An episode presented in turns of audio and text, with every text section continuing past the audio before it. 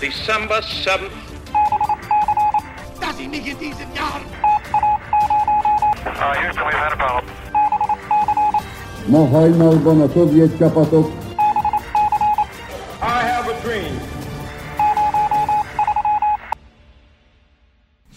Sziasztok! Sziasztok! Ez itt a Hihetetlen Történelem Podcast, én Andris vagyok. Én pedig Tündi. A mai adásban pedig az atombombáról fogunk beszélgetni, Hiroshimáról és az atombombáról, viszont amikor elkezdtünk készülni erre az adásra, és utána olvastunk, belemélyedtünk a témába, akkor elég hamar körvonalazódott az, hogy valószínűleg egy adásban nem fog beleférni ez, Úgyhogy ketté bontjuk. Úgyhogy ketté bontjuk, úgy, hogy az első felében az atombomba teszteléséről lesz szó, a második részében pedig Hiroshimáról ö, és annak a morális kérdéseiről. Mielőtt el szoktuk kezdeni a felkészülést, előtte mindig szoktunk egy kicsit gondolkozni, hogy a téma, amikor még mi sem ismerjük, akkor mik azok a kérdések, amik rögtön felmerülnek bennünk, és amire választ szeretnénk kapni a kutatás során, és hát ő, nektek meg majd megpróbálunk megválaszolni itt a ő, podcast adás alatt. Igen, és az atombomba kapcsán azért elég sok kérdés felmerül szerintem az emberekben. Ugye egyrészt az, hogy mi szükség volt rá, mi indokolta azt, hogy ekkora pusztítást végezzenek egy országban a civil lakosság körében, de úgy unblock ezt így mi volt a fő mozgatórugója azoknak, akik feltalálták az atombombát. Az is érdekes, hogy, hogy Amerikában mi a, milyen a megítélése ennek az eseménynek. Mert ugye egy háborús eseménynek általában, hogy mondjuk két ország között van háború, akkor valószínűleg mindkét országban máshogy látják a dolgokat. Igen.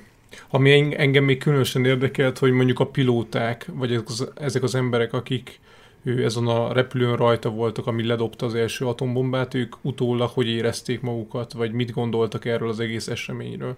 Tehát ők ezt egy hőstetnek tartják, vagy van bennük morális kérdés. Úgyhogy ilyenekre próbáltuk keresni a választ. Fontos viszont, hogy mivel nem szerettünk volna egy több órás adást, vagy két darab több órás adást összeállítani, ezért nem megyünk bele teljesen a részletekbe, tehát a Manhattan projektet, ami az atombomba kísérletről szól, vagy az atombombának a kitalálásáról, azt nem fogjuk részletezni, de mégis szeretnénk ennek az egész történetnek az elejére ugrani, mert itt van egy nagyon fontos magyar szereplő is ebben a történetben. Rögtön ezzel is fogunk kezdeni. Ö, mégpedig Szilárd Leo és a magyarok szerepét fogjuk ö, most egy kicsit ismertetni az atombomba feltalálásában és a Manhattan projekt elindításában. Ö, hát ugye már biztos ti is tapasztaltátok, hogy történelmi témákat boncolgatva gyakran ütközünk bele magyar szereplőkbe, legyen szó bármilyen történelmi eseményről. Szilárd Leóval kapcsolatban van egy legenda, amit egyébként ő maga is terjesztett, ez pedig az, hogy éppen hazafelé tartotta egy előadásról, ahol az atomenergia felhasználásról volt szó, és azt mondták, hogy ennek a felhasználása itt a Földön nem lehetséges. Őt pedig nagyon idegesített ez a feltételezés, és ezen gondolkodott hazafele, és egy piros lámpánál várakozva pedig eszébe ötlött, hogy a neutronok lánci reakciójának segítségével esetleg mégiscsak kinyerhető lenne az atomenergia. Ez a piros lámpa változást jelentett a kutatásokban, és az elmélet hosszú távon bizonyítást nyert. Az egy másik kérdés, hogy a kollégái szerint viszont ez a legenda nem lehetett igaz, mert Szilárd Leó sosem állt meg a piros lámpáknál. Lényeg a lényeg, hogy ezen az úton elindult a kutatás 1934-ben, két évvel később pedig egy titkos szabadalmat is benyújtott Szilárd Leo, ami azt fejtette ki, hogy az atomenergia felhasználásával akár egy bomba is elkészíthető. Miután inkább elhagyta háborúra készülő Európát és Amerikába költözött, 1939-ben megszületett a Szilárd-Einstein levél. Ezt talán mondhatjuk, hogy a nulladik állomása volt a Manhattan projektnek. Wigner Jenő és Szilárd Leo ellátogattak Einsteinhez, és elmagyarázták neki az atomhasadásban rejtőző veszélyt.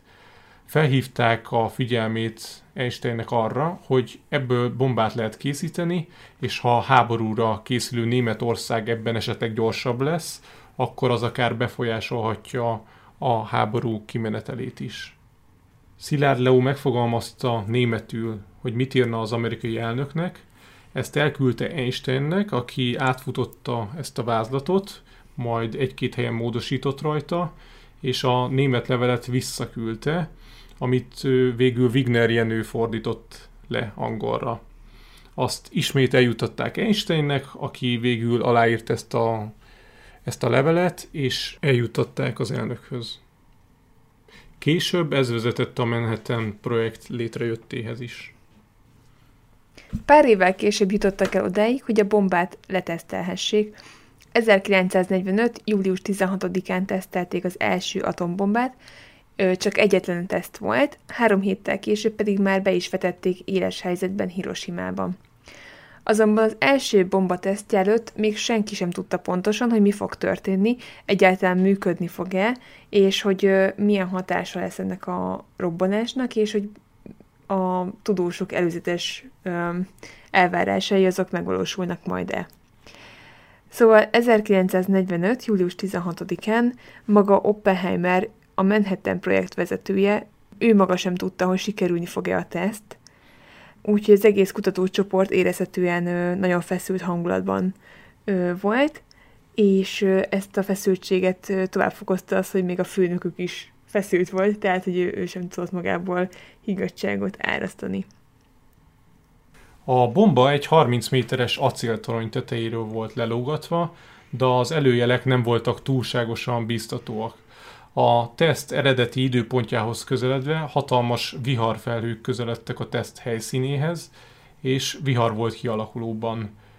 Los Alamos nevét már sokan hallhattátok, ott fejlesztették ki a bombát, ott építettek fel egy barakvárost a kutatócsoportnak is, viszont a teszt helyszínének onnan pár száz kilométerre arrébb egy sivatagos területet választottak.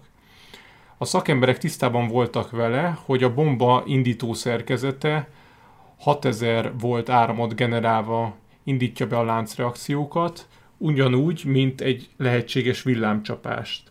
Tehát nem tűnt túlságosan életbiztosításnak, hogy a félsivatag közepén, ahol a tesztet akarták végrehajtani, ott volt egy magas acéltorony, és abból logatták le az atombombát, miközben gyakorlatilag közeledett a vihar. Tehát az acéltorony szinte úgy viselkedett, mint egy villámhárító a sivatagban. Ami még külön bonyodalmat okozott, hogy ugyanez az indító szerkezet két nappal előtte mindenféle előjel nélkül magától beindult, és 6000 volt áramot generált, ami, hogyha be volna ekkor építve már a bomba szerkezetébe, akkor végzetes hatása lett volna ennek az eseménynek. A teszt kódneve Trinity volt, az első bombát pedig kütyűnek nevezték. Ennek pedig az volt az oka, hogy tilos volt bármilyen közegben tudósok vagy a kiszolgáló személyzet számára kiejteni a bomba kifejezést. Hónapokkal a teszt előtt a Los Alamosi titkos laboratóriumban kemény munkával fejlesztették ki a kütyüt, és a külvilág semmilyen formában nem értesülhetett arról, hogy valójában mi folyik a lezárt területen. Itt például tök érdekes az, hogy hogy ugye itt nem egy-két kutatót kell elképzelni, vagy 10-20-at, hanem itt több százan dolgoztak ezen az egész projekten. Így voltak ö, olyan kutatók is, akiknek a családja is oda költözött Los Alamosban, tehát ott ö, gyakorlatilag egy félváros felépült, ugyanakkor azt senki nem tudta, tehát a feleségek meg a családtagok nem tudták, hogy mind, mind dolgozik az adott férj, vagy ha nő kutatóról volt szó, akkor az adott ő feleség, tehát ő, ez annyira titkos volt, hogy családtagunknak sem lehetett elmondani, hogy mivel foglalkoznak az illetők. Ez nekem kicsit olyan, mint egy Merle regény. Amúgy.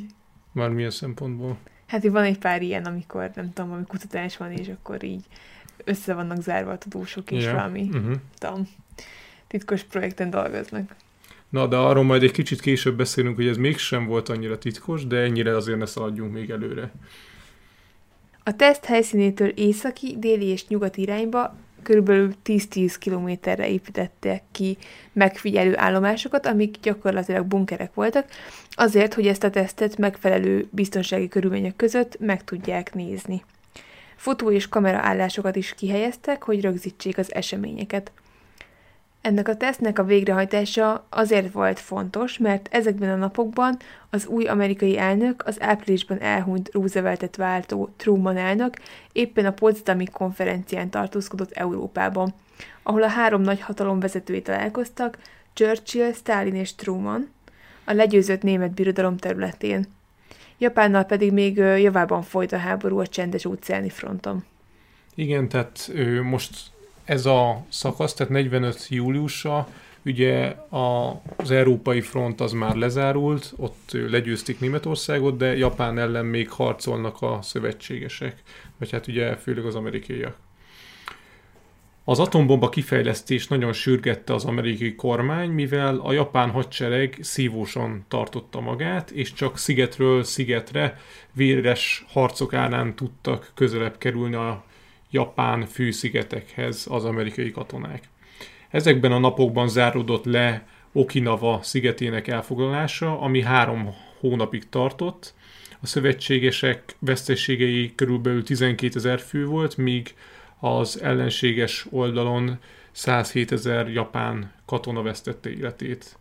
Ez volt egyébként az utolsó jelentős stratégiai pont a japánok főszigetei előtt, tehát innentől ő már egy kicsit jobban megnyílt az út, hogy ő a főszigetet is elérjék a szövetséges katonák.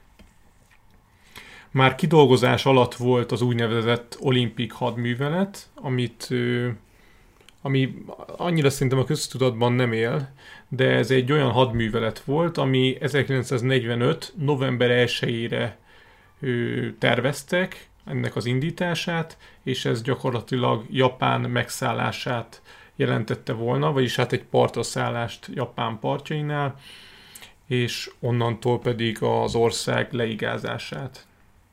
Ez viszont a teszt eseményéhez képest még jóval arrébb volt, tehát mi még csak júliusban járunk, tehát addig még négy hónapnak kellett eltelnie, ami viszont ugye mind a mai napig vitatott, hogy vajon ezekben a harcokban, ami a november 1 partaszállást jelentette volna, vajon mennyi amerikai katona veszítette volna az életét. Erről majd a következő részben fogunk talán részletesebben beszélni. És ennek az olimpik hadműveletnek az alternatívája volt az atombomba, legalábbis az amerikai elnök szemében. Ugyanis, hogyha működik és bevethető, akkor akár le is tudják rövidíteni a háborút, Viszont azt, hogy tényleg működik-e, azt pedig még meg akarták tudni, addig, amíg az elnök a Potsdami konferencián tartózkodott, hiszen akkor ő első kézből tudja értesíteni a szövetségeseit, hogy rendelkezik egy titokzatos szuperfegyverrel. Churchill egyébként tisztában volt a kutatással, hiszen a Manhattan projekt elején a tudósok nagy része Angliából utazott ki Amerikába, mivel a brit szigeteken a 30-as évek végén már előre haladottabb állapotban volt az atomhasadás kutatása, mint Amerikában. Stalin még a Jaltai konferencián megígérte, hogy felbontja a háború elején kötött meg nem támadási szerződést a japánokkal, és beveti a vörös hadsereget. Ezzel egy új frontot nyit a japán birodalom nyugati szélén. Igen, tehát itt megint fontos azt kihangsúlyoznunk, tehát Japán és Oroszország, vagy a Szovjetunió nem álltak harcban a második világháború első felében, tehát ők ugye ilyen semleges viszonyban voltak egymással, ezt szerintem fontos kihangsúlyozni. A szovjetek azt ígérték, hogy augusztus 8-án támadják meg Japánt, vagyis két nappal azután, miután ledobták a, az első atombombát. Az amerikaiakat ez is hajtotta, mert nem akarták, hogy szovjet katonák tapossák a japán földet, amikor azok leteszik a fegyvert, mivel így a Szovjetuniónak jogosan keletkezhetnének területi követelései Japánnal szemben. Eközben a Potsdami konferencia ideje alatt Stalin milliós nagyságrendű hadsereget csoportosított át az európai frontról és az ország belsejéből a japán határ közelébe. Amerikai szempontból nézve pedig ott volt az is, hogyha Stalin számára kiderül, hogy létezik az atombomba, akkor lehetséges volna, hogy a tervezetnél hamarabb megtámadja Japánt, ezzel pedig területeket biztosítana magának Japánban. Igen, tehát hogyha a Stalin tudja, hogy van atombomba, akkor jobban sürgeti azt, hogy megtámadják Japánt, hogy ezzel is ő valamit markoljon a, a nyertes hadjáratból. Habár egyébként most bennem az merült fel, hogy ha tudja, hogy Japánra atombombát tervez le, ö, ledobni az Egyesült Államok, akkor oda küldeni a hadsereget. Habár mondjuk nem tudom, ez mondjuk stratégia. Jó, hát nem vagyok katona. De most ugye... Jó, ezt kihagyjuk. Nem, nem, nem, hogy én tudnám, hogy mit tudom én, két nap múlva egy atombombát dob le az ellenségem a másik ellenségemre, akkor nem küldeném oda a, a hadseregemet. Hát, de ez szerintem ez már ilyen nagyon...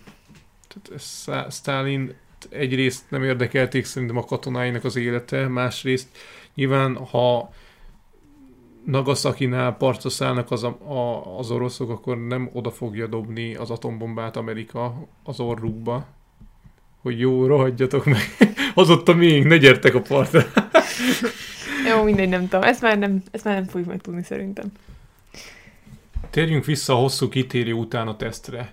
Nem csak az időjárás volt rossz előjel, négy nappal a teszt előtt az egyik robbantási szakértő fogta magát és bepakolta a kocsiába a 200 darab detonátort, ami a bombához kellett, majd Los Alamosból elindult a 300 kilométerre lévő teszt helyszínére. Számomra rejtély, hogyan működhettek így a dolgok, de a tény az, hogy mindenféle kíséret nélkül a kocsi csomagtartójában a detonátorokkal tartott délnek, amikor gyorshajtás miatt egy rendőr megállította. Szerencsére a rendőr a csomagtartót nem nyitotta ki, csak megbüntette a fizikust, és útjára engedte. Viszont ha esetleg kinyitatta volna a csomagtartót, Isten tudja, mi történt volna, az autót lefoglalta volna esetleg, vagy a fizikus letartóztatják. Minden esetre az biztos, hogy egy fél napot ő, csúszott volna a teszt, és itt szintén valószínűleg mindig ezzel a frázissal fogok jönni, hogy ez fontos kihangsúlyozni, de fontos kihangsúlyozni azt, hogy, hogy az amerikai elnök Potsdamban van, neki minden perc számít, hogy minél hamarabb megtudja, hogy, hogy a teszt jó-e, tehát olyanok nem férnek bele, hogy a detonátorokat szállító kocsi mondjuk fél nappal később érkezik oda, mert azt még bele kell rakni a bombába, tehát itt, itt gyakorlatilag percre ment a játék, és közben meg még a vihar is nehezített az egész helyzetet, tehát ő a Manhattan projekt vége, hát nem is volt, vagy hogy is mondjam, nem volt valami egyszerű. További érdekesség, hogy a teszt előtt 24 órával derült ki, hogy az egyik számítás, ami a bomba belső szerkezeti magjára vonatkozott, kiderült, hogy rossz alapokon nyugszik, és emiatt lehet, hogy kudarcba fullad az egész teszt.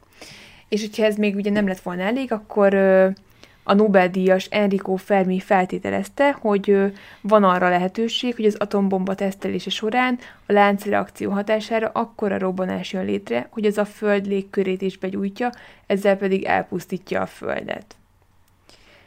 Uh, igen, tehát ha most ezt valaki más mondta volna, uh, nem pedig egy Nobel-díjas fizikus, akkor valószínűleg nem uh, feltétlen vették volna ezt komolyan, így viszont azért elég aggasztó volt a, a dolog. Igen, tehát ott vagyok a teszten, és azt mondja egy Nobel-díjas fizikus, hogy hát figyelj, ez lehet, hogy így, így végez az egész földdel, akkor annyira azért nem lennék nyugodt így a teszt előtt. Én igazából nem értem, hogy ezt így, hogy merték megcsinálni mégis ezt a tesztet. És hát így a sok nehezítő körülmény miatt ezt a tesztet egy kicsit el is kellett odázni pár órával az időjárás miatt.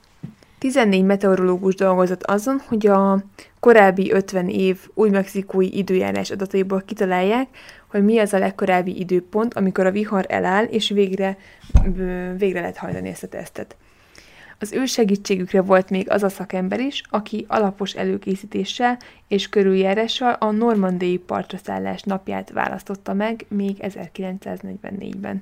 Tehát ugye korábban ő mondta meg, hogy melyik nap szálljanak partra, úgyhogy most pedig ő mondta meg, hogy mikor tesztelik az atombombát.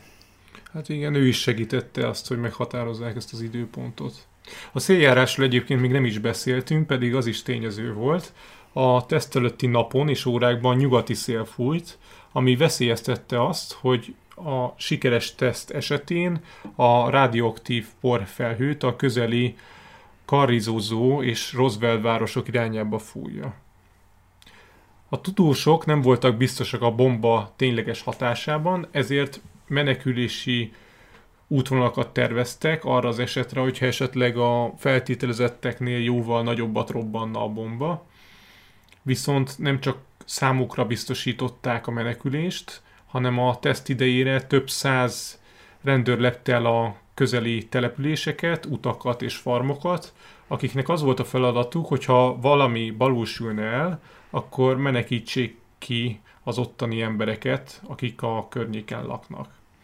A legközelebbi reptéren pedig katonai ágyakat állítottak fel, és nagy mennyiségű élelmiszert halmoztak fel arra az esetre, hogyha evakuálás van, akkor ott el tudják szállásolni ezeket a környékbeli lakosokat. Egyébként a Trinity Test helyszíne egy teljesen elhagyatott területen volt, tehát ezek a farmok is, faluk is nem a teszt végrehajtásának közvetlen közelében voltak, de az első tesztnél még nem tudták tényleg, hogy mire számítsanak, és mi az a biztonságos távolság, amin kívül biztonságos tartózkodni. A legközelebbi település nagyjából 20 kilométerre volt a felállított bomba tartó toronytól, ahol a bomba lógott.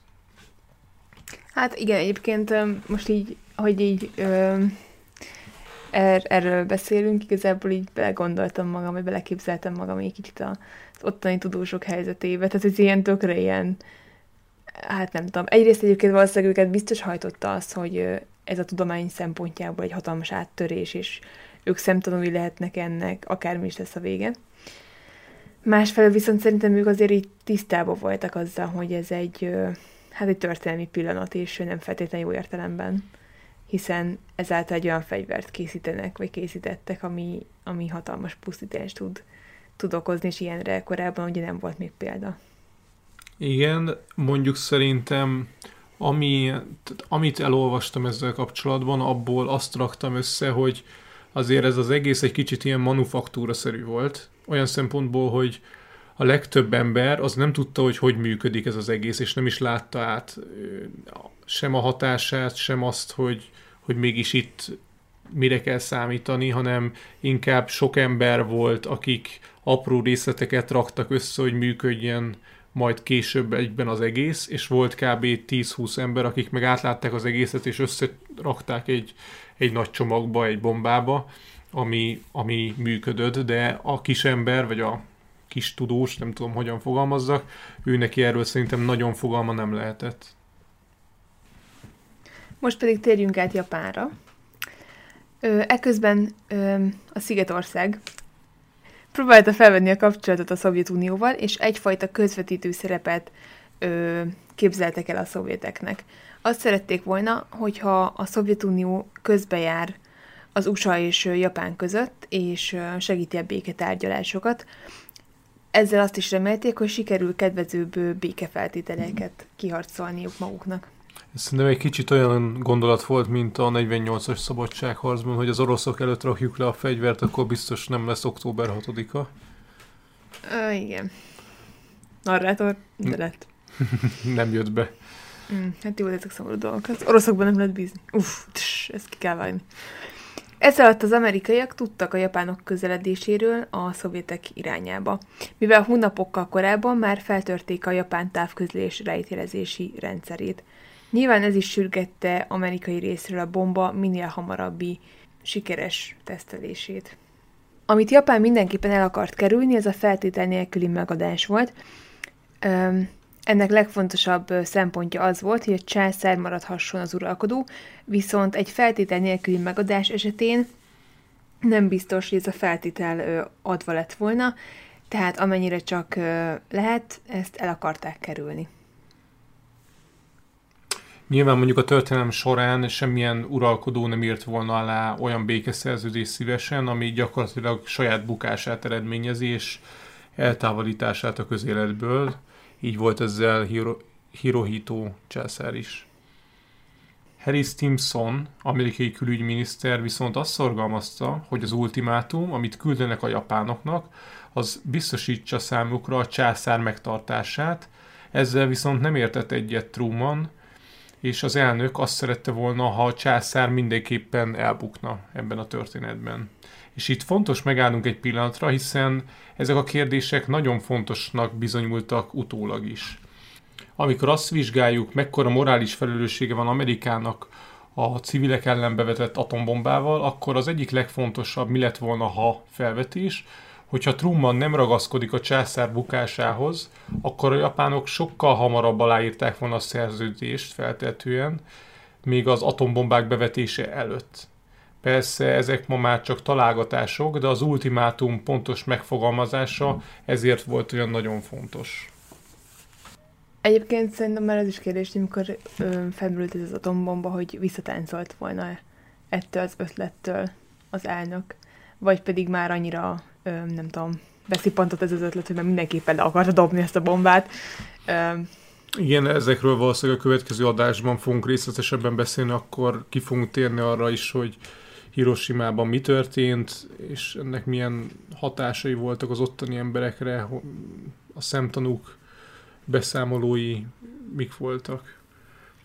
Igen, de most még egyelőre a tesztnél tartunk, térjünk is vissza ö, a teszthez.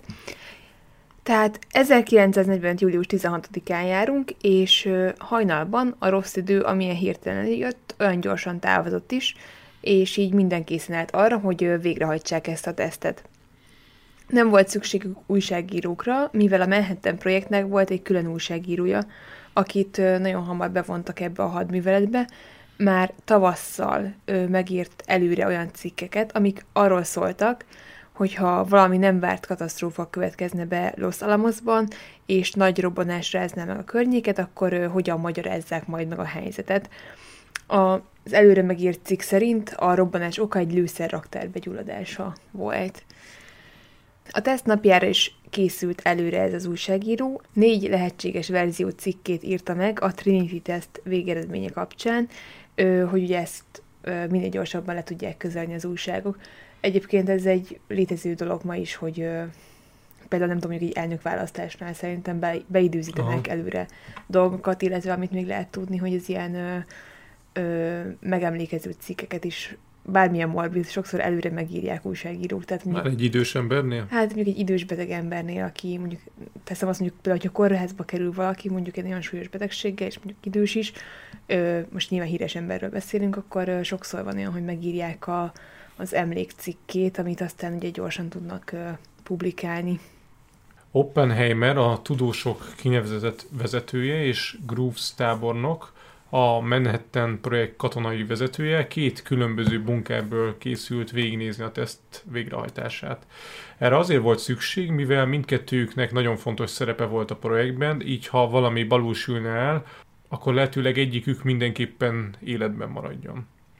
A megfigyelők elfoglalták a helyüket, az egyik bunkernél egy fizikus, bizonyos Teller Ede napkrémmel kente be az arcát, és sötétített katonai védőszemüveget vett fel, felkészülve a hatalmas fényhatásra. A többi tudós követte példáját. Kívülről egészen nevetségesen nézhettek ki ezek az emberek, tehát képzeljünk el egy csomó tudóst, akik egy nyári éjszakán napszemüvegben és naptejjel, és naptejjel az arcukon ott ülnek a sivatagban. A tudósok között ott volt Klaus Fuchs is, aki a kutatás folyamán fontos beosztásban volt. Csak azt nem tudta senki, hogy orosz kém és Moszkvát pontosan és részletesen tájékoztatta minden fontos eseményről és kutatásról az elmúlt hónapokban. Ő később kapcsolatban volt azzal a híres Rosenberg házaspárral is, akiről alig, hanem már mindenki hallott, viszont rájuk most nem térünk ki részletesebben. Elég az hozzá, hogy egy kicsit komikus az, hogy Churchill és Truman Potsdam mellett a kastélyban, ahol el voltak szállásolva, azon tanakodtak, hogy vajon mennyit és mit mondjanak el Stalinnak az atombomba programról. Eközben ez teljesen irreleváns volt, hiszen a szovjet diktátor mindenről már pontosan tájékoztatva volt. Még öt perc volt hátra a tesztig, és a kihelyezett bunkerek melletti hangos bemondókban elkezdték a visszaszámlálást és valamilyen egészen furcsa módon egy interferencia folytán a visszaszámlálással párhuzamosan behallatszott Csajkovszki vonós szerenádja a rádióból, így a számolás közben mindenki az orosz művész darabját hallhatta, ami hát így igazából egész drámai, szerintem. Abszolút. Mint valami film alá festő zene. Abszolút. 1945. július 16-án 5 óra 29 perckor élesítették a bombát. A helyszíntől 50 kilométerre északra egy autó száguldott az úton, egy 18 éves lányjal az anyósülésen, és sógorával a volánnál. A horizonton egy hatalmas villanás látszódott, ami megvilágította az egész égboltot. A lány megkérdezte, hogy mi volt ez. A férfi pedig nem akart hinni a fülének, a lány ugyanis vak volt. Úgyhogy most így el tudjuk képzelni, vagy hát én személy szerint nem tudom elképzelni, mekkora villanás lehetett ennek a bombának, hogyha egy 50 kilométeres távolságból még egy vaklány is érzékelte ezt a nagy fényességet. Tehát igazából a környéken lévők valószínűleg mindenki érzékelte. Hát mondjuk hajnal volt. Hát jó, hát fél tehát, de most a falvakban, vagy ilyen kisebb településeken, ahol mondjuk állatok is vannak, már simán fel vannak az emberek. Lehetséges, igen. Szóval durva lehetett egyébként. A megfigyelő állomáshoz 40 másodperc késéssel jutott el a bomba széllökése. Enrico Fermi gyorsan papírt ragadott, és kiszámolta, hogy a bomba ereje 10.000 tonna TNT erejével ér fel, majdnem ötször annyival, amennyit Dresdára dobtak a szövetségesek. A földmozgást a szomszédos államokban is lehetett érezni, a villanás pedig 250 kilométerrel arrébb is látszódott. Több kutatóállomáson is földrengésként érzékelték a bomba robbanását. A tudósok és a katonák ünnepeltek. Az első atombomba teszt tehát sikeres volt. Az első tudós másfél órával a robbanás után ment a helyszínre egy Sherman tank segítségével, aminek saját oxigénellátása volt. Ahogy közeledtek a tankkal a teszt helyszínéhez, a Geiger számláló egyre nagyobb sugárzást jelzett. A tankból kidugtak egy periszkópot, és azon keresztül vizsgálták a helyszínt. Az acéltoronynak, ami tartotta a bombát, hűlt helye volt. Viszont az egész környéket és a levegőt ellepte valamilyen furcsa, zöld színű por, ami csillogott a reggeli napfényben. Egészen hihetetlen módon az atombomba felrobbanása során hatalmas vákum keletkezett, ami beszippantotta a sivatagi homokot, és zöld, radioaktív kis üvegszemcsékké változtatta. Egyébként mind a mai napig ez a Trinity Test helyszín, tehát hogyha rákerestek az interneten, akkor Trinity Test ezt beütitek, akkor a Google ki fogja dobni, hogy ez hol található Új-Mexikóban. Évente egyszer vagy kétszer szokták megnyitni a helyszínt a, a látogatóknak, és lehetőség van ugye ott körbejárni, és ezek a kis zöld üvegszemcsék, ezek mind a mai napig ott megtalálhatóak a földön vagy a homokban. Hát valaki hazaviszi szuvenírként, de egyébként ez abszolút nem javasolt, tehát ez egy rádióaktív szemcsékről van szó, igen. Amúgy ez tök durva szerintem, ez kicsit olyan, mint a, mint a jó tudom, hogy ez más, és nem bomba, de mint egy a Csernobili helyszín is ilyen turista ö, látványosságá alakult, főleg a film, vagy hát a sorozat után, és, és ott is azért nagyon sok minden sugárzik még, és nem kéne megfogdosni. Szóval érdekes, hogy ennek így ennyi évtárotából is ilyen erős hatása van a környezetre. Mm, igen. A robbanás helyén egy 400 méter átmérő, 8 méter mély lyuk tátongott, és egy mérföldes körzetben minden élőlény és növény elpusztult. Egyébként a felállított kamerák és fényképezőgépek jó része megsemmisült, vagy ha nem, akkor a berendezésben található film volt használhatatlan. A teszt helyszínéről az alábbi rövid üzenetet küldték el a Pentagonba és Potsdamba az elnöknek. Idézet. Ma reggel működött. A vizsgálat még folyik, de az eredmények kielégítőek. A helyi újságokban meg kell valaminek jelennie, mivel a hatása messziről is érezhető volt. A doktor és Groves tábornok elégedett. Idézet vége. Most pedig egy kicsit térjünk vissza újra Szilárd Deóra, akiről már ö, szó esett az adás elején, és most ismét egy fontos esemény kapcsán kell megemlítenünk. A tesztelés megelőző hónapokban, még tavasszal az ő vezetésével készült egy petíció az atombomba használata ellen, amit több mint 60 tudós társa is aláírt. Szilárd Leo célja az volt, hogy a petíciót eljutatják majd magához az elnökhöz. Lényegében azt fogalmazták meg, hogy a halálos bomba már feleslegessé vált, hiszen a Manhattan projekt keretében ügynökök szivárogtak a már majdnem legyőzött Németországba, és arra jutottak, hogy a nácik évekkel le vannak maradva a kutatásban az amerikaiakhoz képest, tehát Németországtól nem kellett félni, és Japánról köztudott volt, hogy még a kutatásokat sem kezdték meg a maghasadás kapcsán, tehát az egész atombomba fejlesztési program úgymond céltalanná vált, mert hogy nem voltak igazából így versenytársaik. Az elsődleges indíték az atombomba kutatásnak a németektől való félelem volt ugye eredetileg, de ez már nem állt fent ez a helyzet. Ugyanakkor ott volt a szovjetektől való félelem is, hogyha a szovjetek megtudják, hogy atombombát készít Amerika, akkor ők is nekiállnak a kutatásoknak, és megfelelő mennyiségű pénzt és energiát fognak majd egy olyan projektbe fektetni, aminek a végén megszületik majd egy szovjet atombomba is. Ezt a helyzetet Szilárd Leo nagyon jól átlátta, de az eseményeket sajnos már nem tudta visszafordítani. Hiába kereste meg ügyével magát Oppenheimert is, ő is elutasította ezt a petíciót. A Manhattan projekt katonai vezetője pedig egy bizonyos Groves tábornok, akiről ugye már volt szó, ügynököket állított ö, Szilárd Leóra, lehallgatták a telefonjait, és elolvasták a leveleit, és folyamatos megfigyelés alatt tartották őt. A tábornok egészen addig merészkedett el a kérdésben, hogy megkérte Stimson, a külügyminisztert, hogy internálják Szilárd Leót, mint állampolgárság nélküli külföldit, viszont ezt szerencsére Stimson elutasította. Zárásként Szilárd Leó petíciójából szeretnénk idézni, ami végül sosem jutott el az elnökhöz, de fontos ténymegállapítást tesz. Idézet. A nemzet, amely precedens teremt ennek az új, eddig ismeretlen természeti erőnek a felszabadításával, és ezt rombolásra használja, annak viselnie kell a ma még beláthatlan következményeit is. Idézet vége. Ez volt az első rész, tehát igazából mi most úgy gondoltuk, hogy itt bontjuk meg a történetet. Reméljük, hogy, hogy sikerült jól bemutatnunk nektek a, az atombomba tesztelést, és azt, hogy uh, mik vezettek idáig, mik voltak itt a, a motivációk, és hát a következő adásban majd ugye elmeséljük azt is, hogy hogyan vetették ezt be Japán ellen. Köszönjük, hogy meghallgattatok minket, és találkozunk legközelebb. Sziasztok! Sziasztok! A forrásokat megtalálhatjátok a leírásban, vagy a hihetetlentörténelem.simplecast.com-on. Kövessétek a Facebook oldalunkat is, a Hihetetlen Történelem Podcast Facebook oldalt, ahol három naponta jelentkezünk érdekes villámtörikkel. Örömmel fogadunk e-maileket is a hihetetlentörikukat.gmail.com e-mail címen, hogyha esetleg kérdésetek, észrevételetek lenne az adással kapcsolatban. A podcastet megtaláljátok az Apple Podcast adatbázisában, Spotify-on, Google Podcasten és még sok más helyen is. Hallgassatok minket máskor is. Sziasztok! Sziasztok!